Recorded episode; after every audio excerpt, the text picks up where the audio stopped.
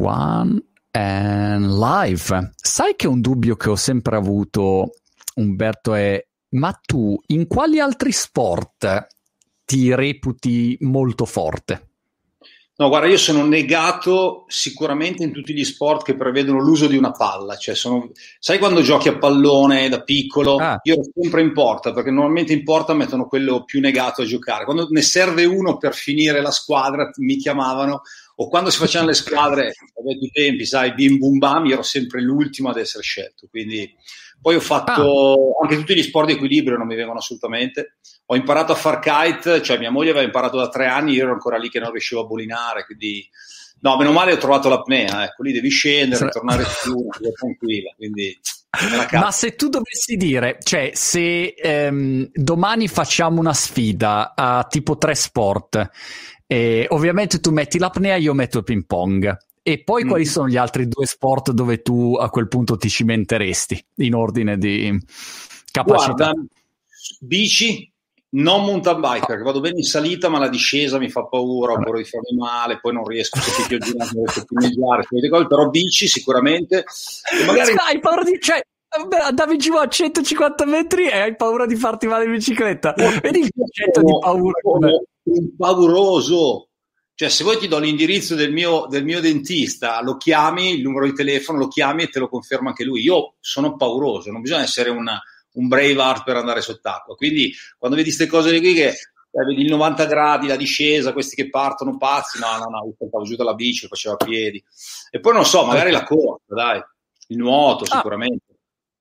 Ok, senti, scusa, sono partito così in realtà mentre aspetto che si colleghino un po' di persone, siamo appunto al nostro appuntamento settimanale di questo speciale che stiamo facendo con LifeGate, lo trovate qua mamacaro.com/project/LifeGate, stiamo andando avanti con la campagna di crowdfunding che sta avendo un ottimo successo, ringrazio tutti e se volete andatevela a vedere lì, e oggi appunto l'idea era quella di fare una chiacchierata con te, visto che insomma i mari li conosci da tanto tempo e hai una sensibilità particolare, ma tu rispetto all'acqua è sempre stata una cosa che ti attirava oppure una cosa nata casualmente? No, guarda, io con l'acqua agli inizi proprio non avevo un ottimo con l'acqua non avevo un ottimo rapporto. Io ricordo quando avevo 3-4 anni lotte pazzesche con mia madre che cercava di tenermi di forza sotto la doccia. Io appena sentivo l'acqua scorrermi sul viso avevo questi attacchi di claustrofobia, cioè iniziavo a piangere, ma già ancora prima, quando vedevo il bottiglino dello shampoo capivo che da lì a poco sarebbe successo il casino, quindi no, non è stato un bel rapporto. Poi per quel motivo mia madre mi ha portato in acqua, mi ha portato in piscina, io sono nato e cresciuto a Busto Arsizio, quindi l'acqua o perlomeno l'apnea l'ho scoperto nelle piscine. E lì dopo 6 mesi ho iniziato a fare le garettine tutti i giorni in piscina ad allenarci come tutti i ragazzi che fanno gare di nuoto, e lì ho iniziato a divertirmi, a trattenere il fiato, queste cose. Però no, all'inizio il rapporto con l'acqua era assolutamente diverso, e mi ricordo anche le primissime volte, io il mare lo vedevo, andavo in colonia e con tutti gli altri bambini, così c'erano quelle maschere enormi con il tubo inserito nella maschera, non so se te le ricordi, tu sei un po' più giovane di me, e mi ricordo che all'inizio, la primissima volta che ho messo una maschera, stavo a galla perché nuotavo, però avevo questo senso di vertigine, no? Al vedere il fondo lontano, l'acqua trasparente, e poi è passato tutto. Incredibile, ma c'è stato un momento specifico in cui hai superato il punto di non ritorno e a quel punto l'acqua era il tuo ambiente naturale? C'è stato un evento particolare o semplicemente l'esposizione e l'ambientamento poi dopo un po' ti ha portato? Guarda, la situazione particolare che mi ha fatto per cui mi sono reso conto che all'acqua non avrei potuto rinunciare, non esiste, cioè non c'è stato il punto, il giorno. Però mi stavo rendendo conto che ero dipendente dall'apnea, dal trattenere il fiato, cioè ero assolutamente addicted a quella cosa lì, per cui tappi, cronometri, cercavo ogni volta di restare un po' di più. Io mi ricordo, non so, con gli amici andavamo a sciare, e per me la giornata in montagna era una giornata buttata, perché io non potevo andare in piscina ad allenarmi in apnea. Mi ricordo, non so, sulla seggiovia, cercavo di fare da pilone a pilone, un pilone trattenendo il fiato, l'altro pilone recuperando e respirando, quindi oppure lo ski lift, queste cose qua.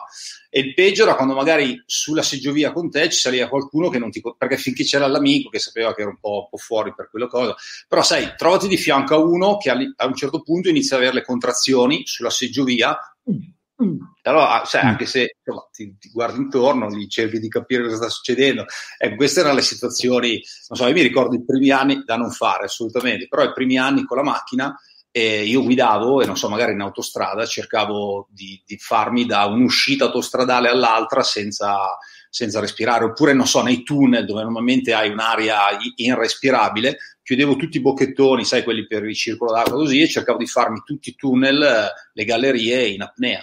Era una malattia. E probabilmente quello era un segno, ecco. Senti, dimmi sulla respirazione, sono molto curioso perché ho iniziato ormai, insomma, da...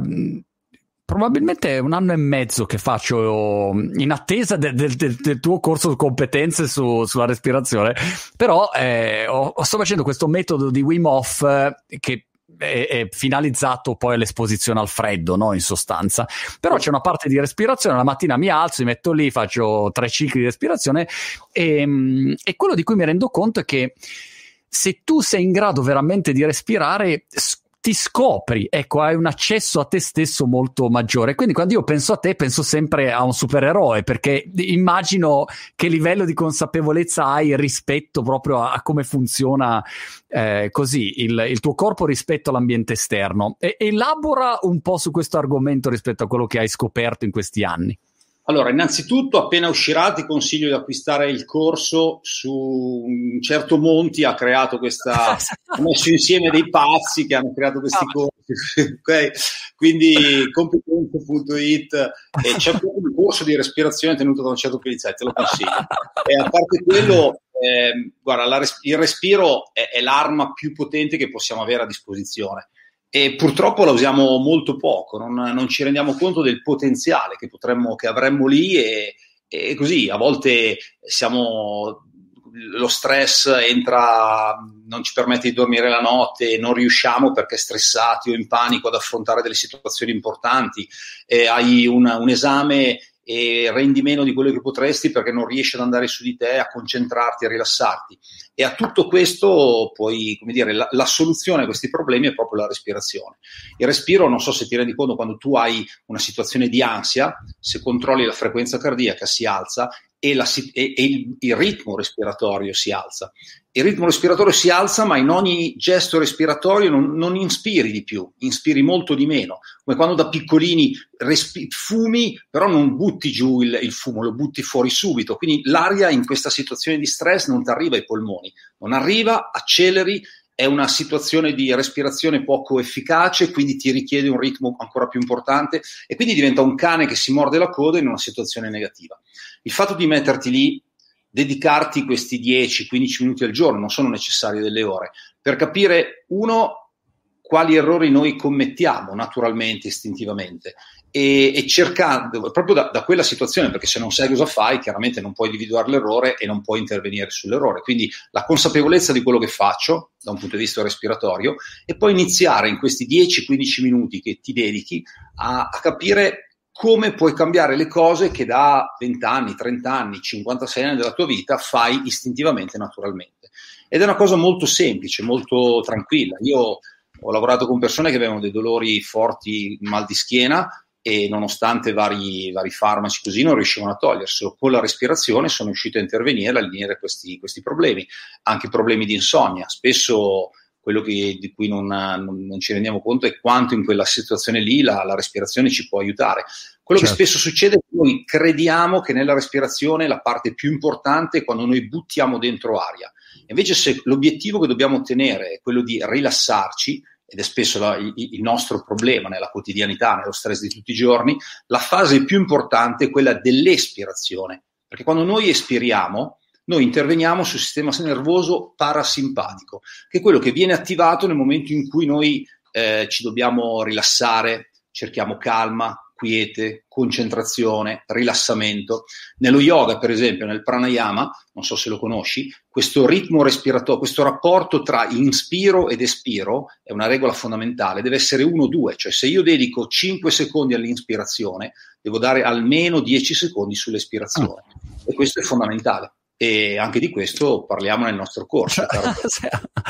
Però diciamo, a prescindere da questo, ero curioso di capire la tua esperienza immergendoti nell'ambiente, no? Perché un conto è, se io sono qua, adesso mi metto a respirare, ok, trattengo il respiro o respiro meglio o peggio, certo che ho una maggiore consapevolezza di me stesso, però se lo fai immerso in un ambiente probabilmente sviluppi un rapporto con l'ambiente che è diverso, no, rispetto al fatto di stare qua in uno studio. Il tuo rapporto con l'ambiente come si è sviluppato negli anni? Allora, è partito da questi semplici esercizi, per quello che tu stai dicendo è assolutamente corretto, però se tutti i giorni, anche in condizioni ottimali, nel tuo studio, seduto, in una situazione domestica, ripeti questi esercizi, questo esercizio che oggi è abbastanza difficile, domani lo è un po' di meno e tra un mese questo esercizio ti è entrato facile, cioè lo hai, si dice, automatizzato, non lo pensi più, ma inizi a respirare, diciamo, abitualmente in quel modo, e questo ti permette di gestire particolari situazioni. Io faccio apnea e sembra incredibile, però la cosa più importante per preparare un atto, un gesto, una disciplina dove non si respira è quello che viene prima, respirare in modo corretto, è per quello che così mi permetto di darti dei consigli. E questo diventa importante anche nelle situazioni in cui, cioè, tu sei in mezzo al mare e lì ti rendi conto veramente della potenza della natura. Io mi ricordo, non lo so, nelle Mauritius ero con Fabio Ferioli, che è questo mio amico fraterno, che l'ho conosciuto quando ho fatto il mio primo record nel 90, da allora si è stabilita questa amicizia così forte e da 30 anni mi segue. Sai, abbiamo fatto bellissime immagini, tutti dicono, ah bravo Pero, con le balene, i caproni, i delfini, gli squali, ma e lì a volte ti dimentichi del fatto che tu puoi fare le cose più belle al mondo, ma se in quell'istante non c'è uno, nel momento giusto, all'istante giusto, nella posizione giusta che ti sta filmando, tu potrai fare le cose più belle al mondo, ma nessuno le vedrà mai. Quindi ecco, la presenza di queste persone che è fondamentale. In acqua non sei in uno studio cinematografico, non sei in una sala di registrazione, devi pigliare al volo quello che arriva e soprattutto non puoi parlarti, devi capirti. E quindi io mi ricordo, ero con lui, ma è uno dei tanti esempi, nelle Mauritius abbiamo trovato questo branco di capodogli che sono veramente delle cose bellissime. Io non ero mai stato in acqua con i capodogli, neppure lui, e mi ricordo eravamo molto al largo rispetto alla costa e gli dico dai Fabio, vai in acqua, e lui diceva vai in acqua te, che poi ci vengo anch'io. Sembravamo, sai, fantastici felini lì. Allora ci siamo fatti guardare, ci siamo messi in acqua tutti e due, e in quel momento lì, cioè, ti rendi conto della potenza della natura, vedi questi animali che pesano 100 volte più di te, forse di più, che ti vengono incontro. E a un certo punto il capobranco si è staccato, è venuto verso di noi, e lì hai attimi di panico, no, però di situazioni di stress sicuramente. La situazione non la puoi controllare, puoi controllare te stesso come respirando in un certo modo.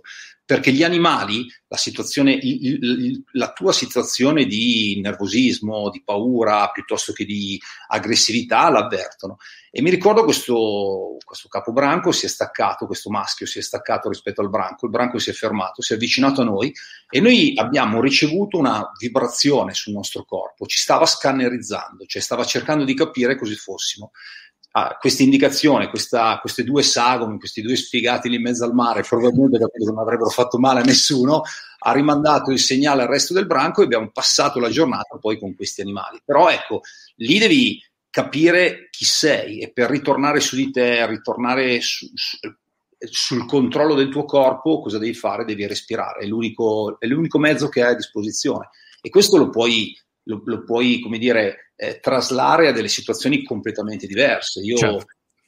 Mi viene in mente, non lo so, mi capita ogni tanto di collaborare con il gruppo intervento speciale dei carabinieri, sono delle persone formatissime e nelle cose, nei dettagli loro lavorano sulla respirazione, atleti di altissimo livello, olimpionici, che non sanno cos'è il diaframma e quindi fai scoprire a loro un mondo completamente sconosciuto e di conseguenza ottengono dei vantaggi e dei risultati assolutamente positivi. Tutto questo è respirazione.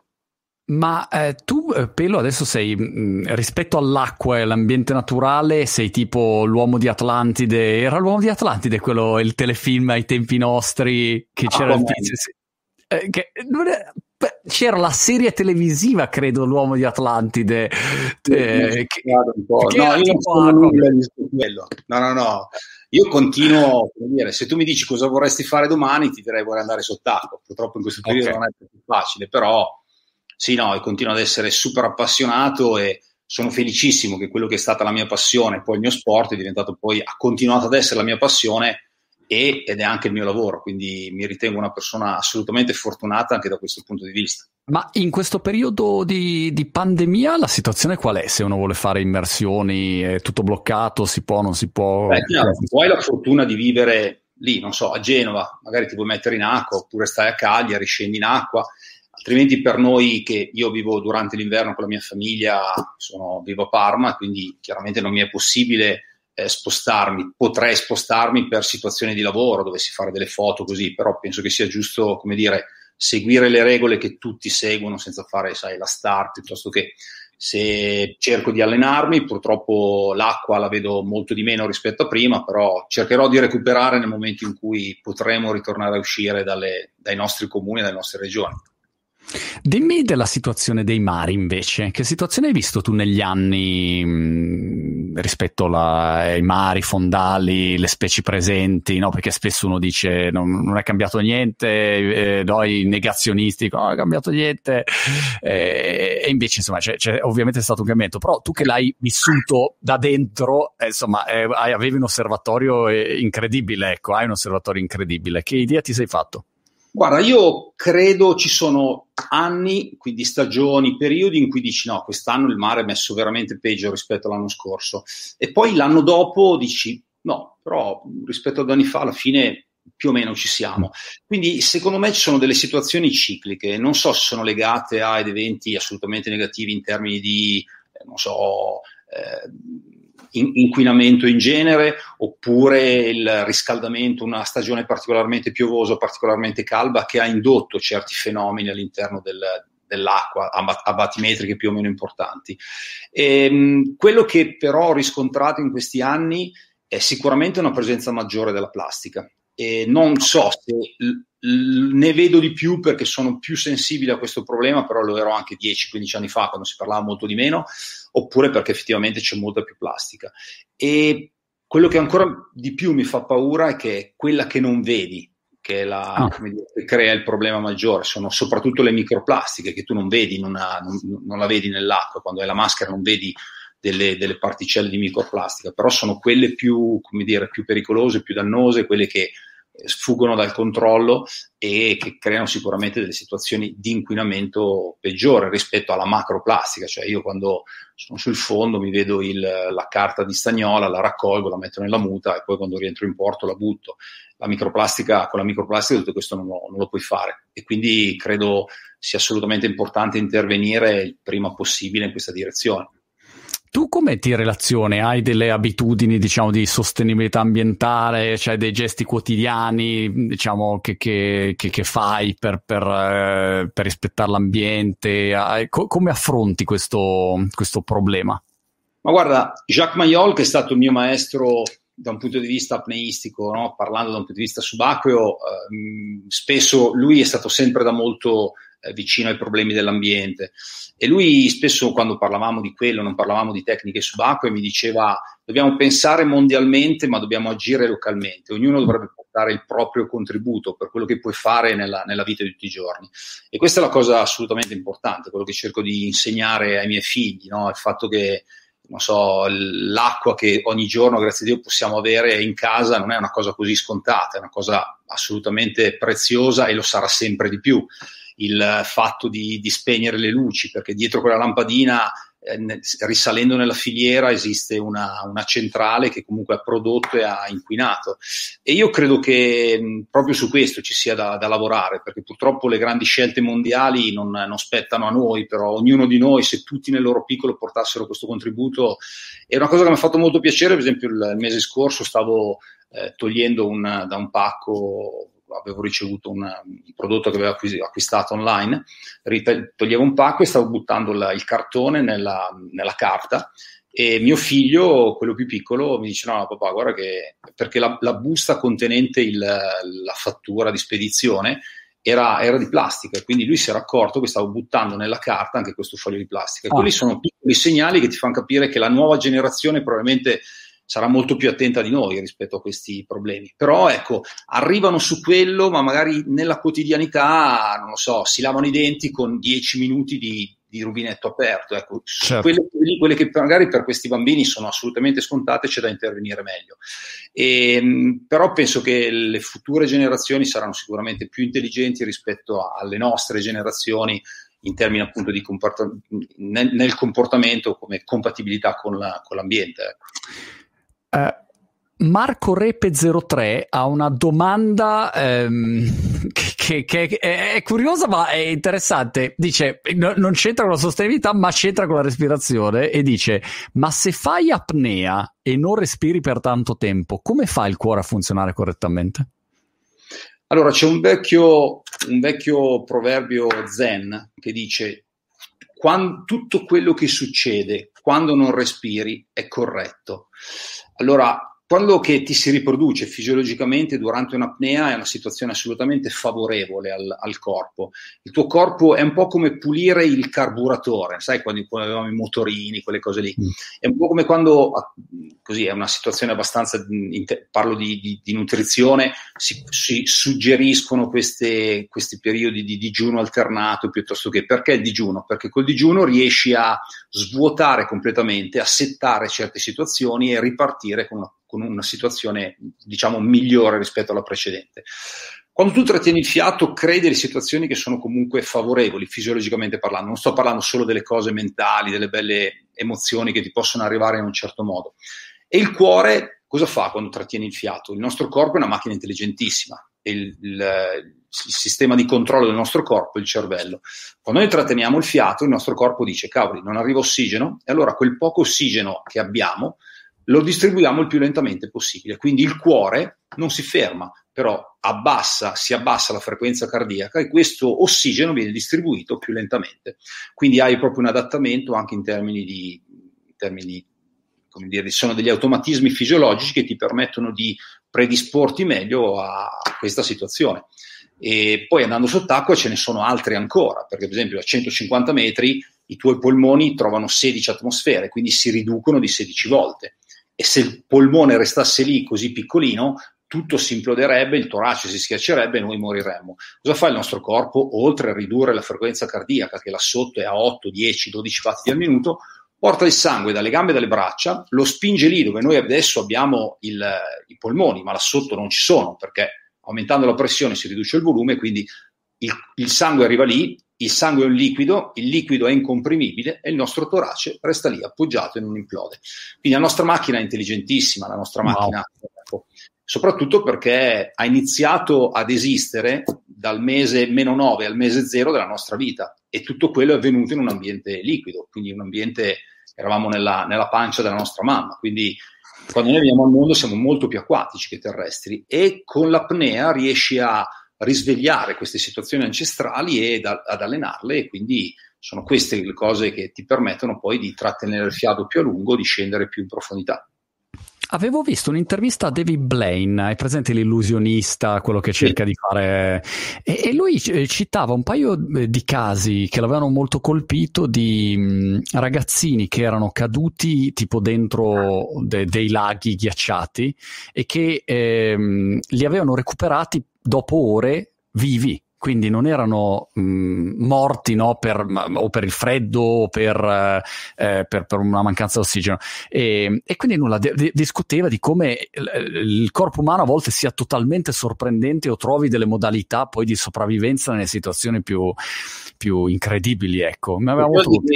Il corpo umano sempre, in qualsiasi situazione, attiverà delle situazioni che gli permettono al corpo stesso di sopravvivere. E quindi, che sia in acqua perché non puoi respirare, piuttosto che ad altezze estreme per il freddo, il tuo corpo si adatta in un modo incredibile per permettere al corpo stesso di poter sopravvivere. E l'adattamento del corpo è una cosa incredibile. Pensa il motivo per cui ci alleniamo. Perché ci alleniamo? Perché il nostro corpo può cambiare. Se noi venissimo dal mondo fatti in un certo modo e da quella situazione non ci dovessimo più spostare, probabilmente la voce allenamento non esisterebbe neanche. Certo. E quindi proprio l'adattamento costante, cioè io ripeto quella cosa lì il mio corpo si adatta a quella situazione di stress. Macchina ingerente dice, sì, ma tutti i giorni tu mi devasti le braccia perché vai a nuotare per 2 ore. Bene, io mi adatto per poter rispondere meglio a queste situazioni di stress. E nelle situazioni estreme è quello che raccontavi un attimo fa. Io però sono nato così, pelato così, sono uscito già così, quindi non mi sono mai... No, puoi cambiare. Secondo me potremmo trovare la soluzione a qualcosa, respirando magari... Chiedevano in chat, erano curiosi di sapere come facevi a gestire lo stress prima di entrare in acqua. Quindi una volta che entravi, andavi giù, e fine, ormai non c'era più il piano B, giù andavi, insomma, a meno di fermare l'impresa.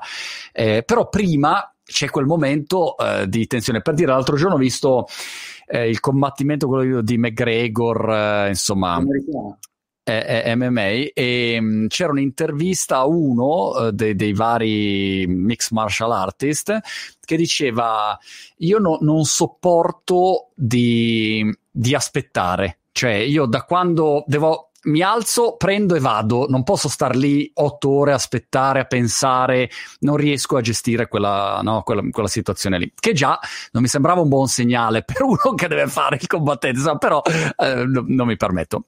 Come gestisci e come gestivi quella situazione di stress pre-gara?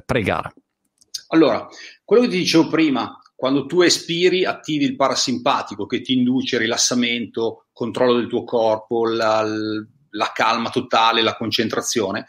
Un atleta che fa MMA deve trovare una situazione opposta. Lui deve salire sul ring e deve essere sudato, eccitato, deve attaccare il ring. E quindi per questi atleti nella fase precedente è molto più importante la fase dell'inspirazione rispetto a quella dell'espirazione. Questo per farti capire come cambiano le situazioni.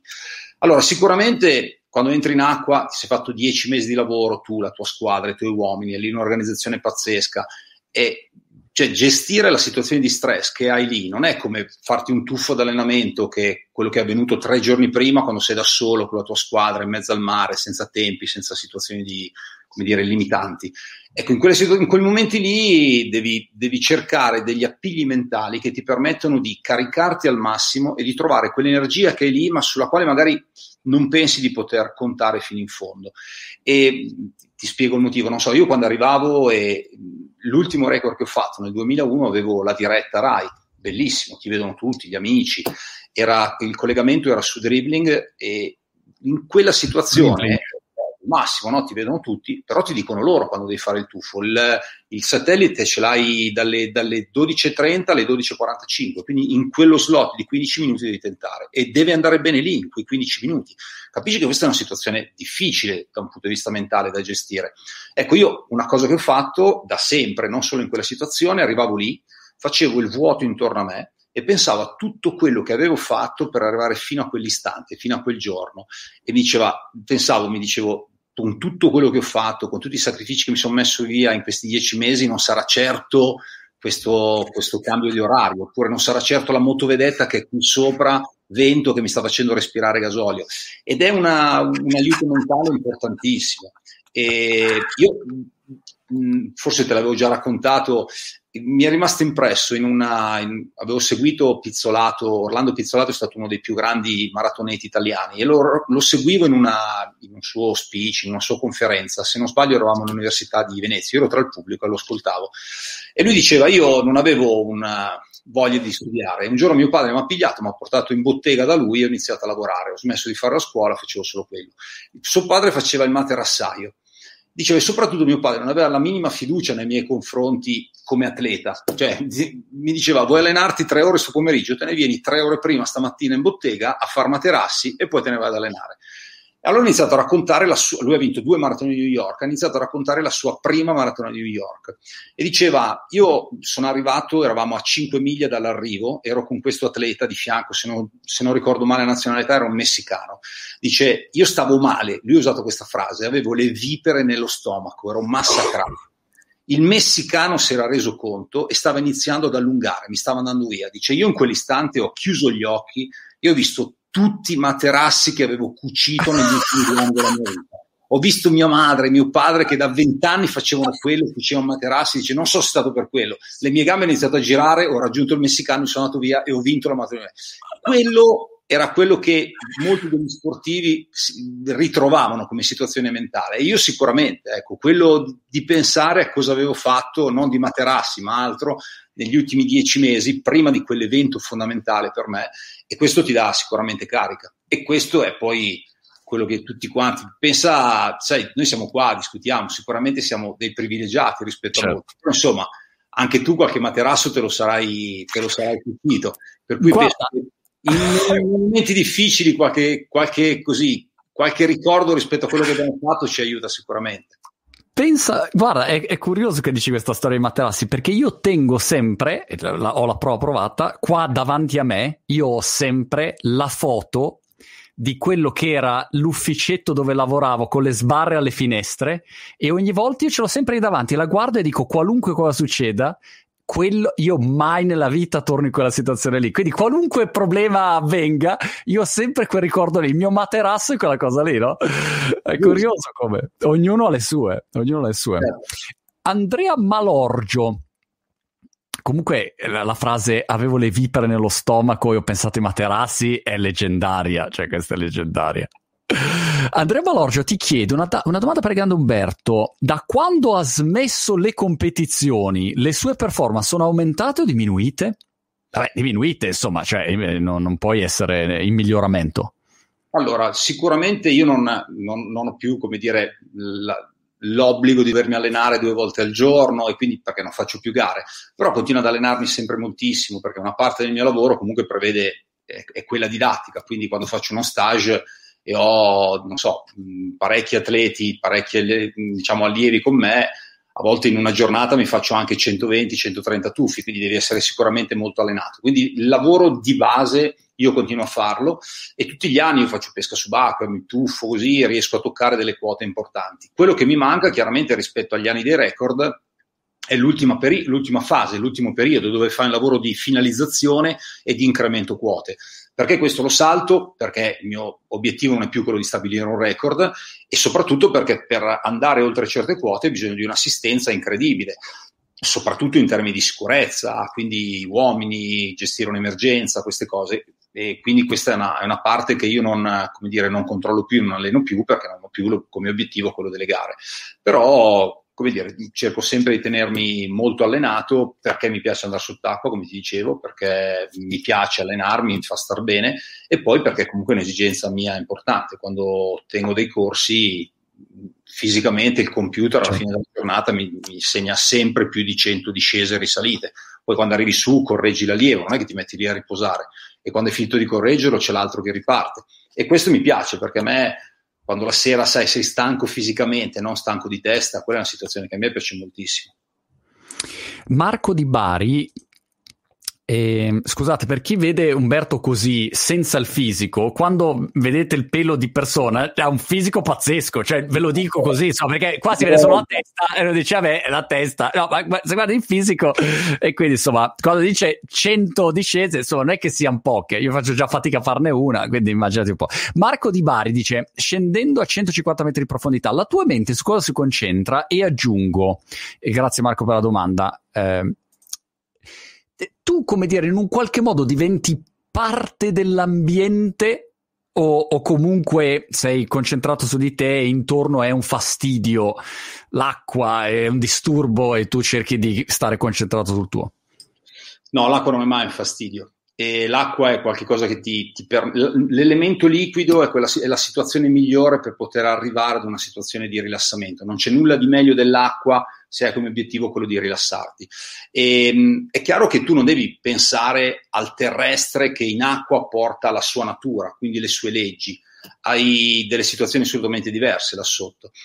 Mayol, che ti ho appunto, è stato per me un maestro anche fuori dall'acqua, mi ripeteva spesso questo proverbio eschimese che diceva: quando tu lasci la tua terra, lasci le armi e le leggi che regolano quel territorio, porti con te il tuo cuore e tua moglie e ti predisponi ad accettare le leggi del nuovo paese che ti accoglierà.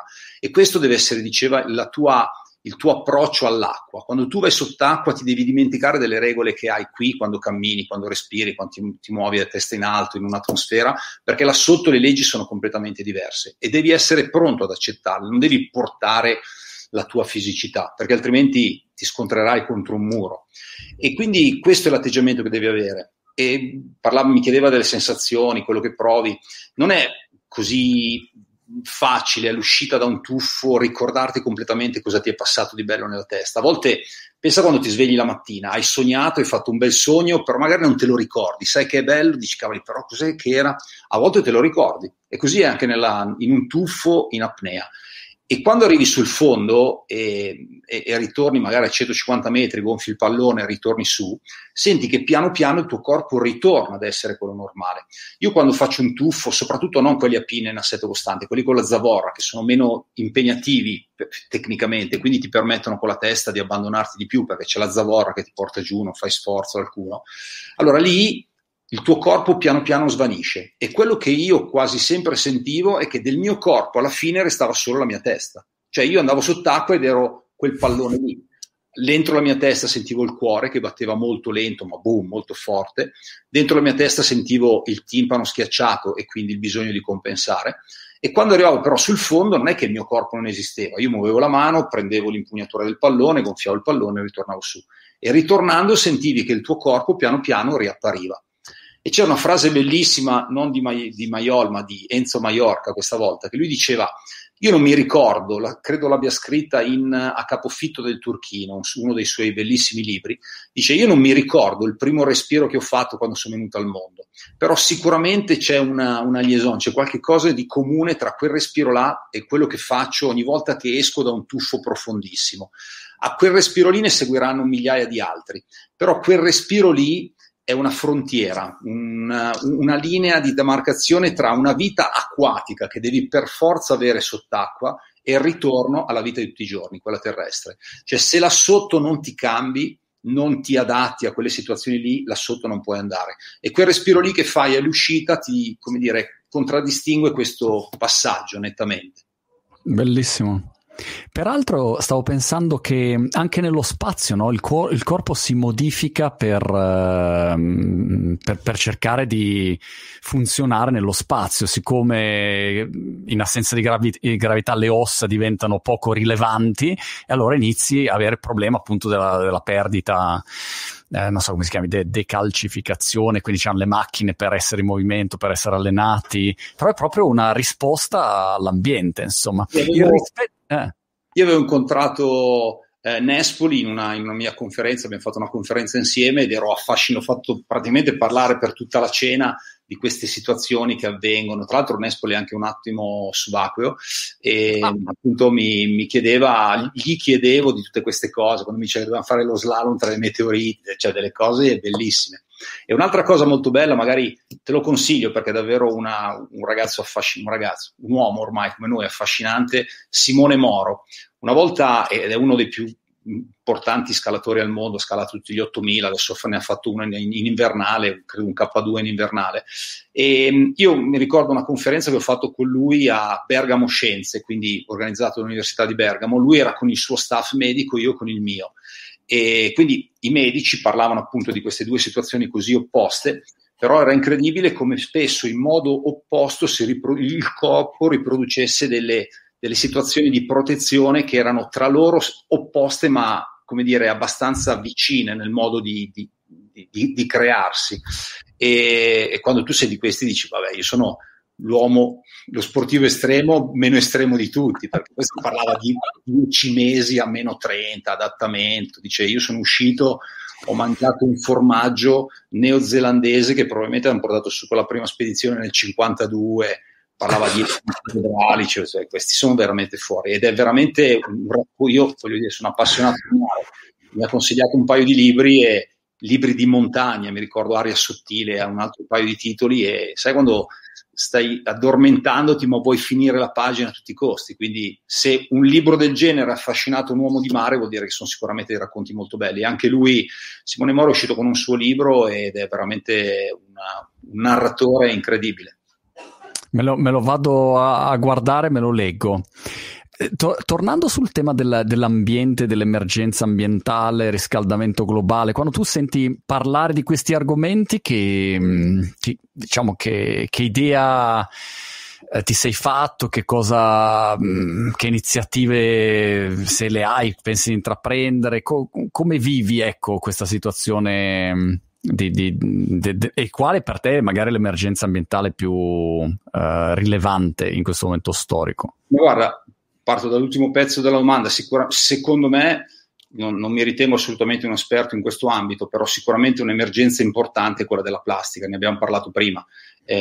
Sicuramente nelle tue interviste l'avrai ricordato più volte, queste isole gigantesche che si trovano quasi in ogni oceano ormai, e nell'Atlantico se ne sta formando una, nel Pacifico, e hai queste isole di plastica, e la cosa più brutta, più preoccupante è che queste isole sono piene di vita, pesci che si stanno adattando a queste situazioni, per cui pesci che vengono prelevati e una volta aperti sono pieni di plastica, quindi parlavamo prima dell'adattamento, come la specie si sta adattando ad un mondo che non è quello per cui è stato pensato, per cui quella specie è stata pensata. Quindi secondo me c'è da intervenire assolutamente in modo importante su questo. Mi rendo conto che sono tante le priorità, però da uomo di mare che va in acqua il più possibile, mi rendo conto che negli ultimi anni questo è soprattutto quello che noto in termini di peggioramento, noto di più. E come ti dicevo prima, credo ci voglia poco, ognuno dovrebbe cercare di fare un pochettino di più rispetto a quello che ha fatto il giorno prima. Io sto cercando, non so, di togliere la plastica monouso, ecco, magari i bicchierini e il piattino di plastica che venivano usati normalmente li sostituisco con il piattino di carta, perché credo che comunque tanti piccoli gesti insieme possano davvero fare la differenza. Poi ecco, il Mediterraneo è un mare chiuso, quindi è un mare ancora più potenzialmente più debole rispetto agli oceani, quindi anche questa situazione qua è importante intervenire, perché quello che secondo me non è ancora entrato nella testa di quelli che contano, che prendono le decisioni importanti, che noi dipendiamo dagli oceani, noi dipendiamo dal mare e la nostra vita dipende dall'acqua. E quindi la qualità di questi mondi, certo, ecosistemi. Sì, ma la qualità dell'acqua che arrivi dal cielo o che sia presente in mare, come dire, segnerà il futuro dei nostri figli e delle generazioni che verranno dopo di noi. Quindi secondo me su questo non siamo ancora completamente convinti, ecco.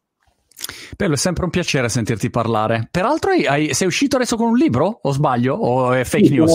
Sono uscito con un libro che non è un libro assolutamente di un libro tecnico, non insegno la competizione, la pineggiata così, È un libro, posso farlo vedere? Ce l'hai, sì, biografico? È un libro motivazionale. Okay. Grande. L'editore è Sperling & Kuffler. Che bella la foto. In copia, Monti, poi mi dirai se ti piace. Dai, grande. Con la forza del respiro ho cercato di portare tutte quelle esperienze che così ho avuto negli anni dei record, così, e che credo mi stiano tornando assolutamente utili oggi. Il sacrificio, la determinazione, la squadra, cioè è incredibile come dietro un tuffo a 150 ci sia un lavoro di squadra assolutamente unico, per cui racconto tutte queste cose tirando fuori questi parallelismi, questi punti comuni tra una realtà sportiva, acquatica come la mia e magari la realtà del business o comunque la quotidianità. Saretta South Surfer dice: ce l'ho quasi finito. Stupendo. Non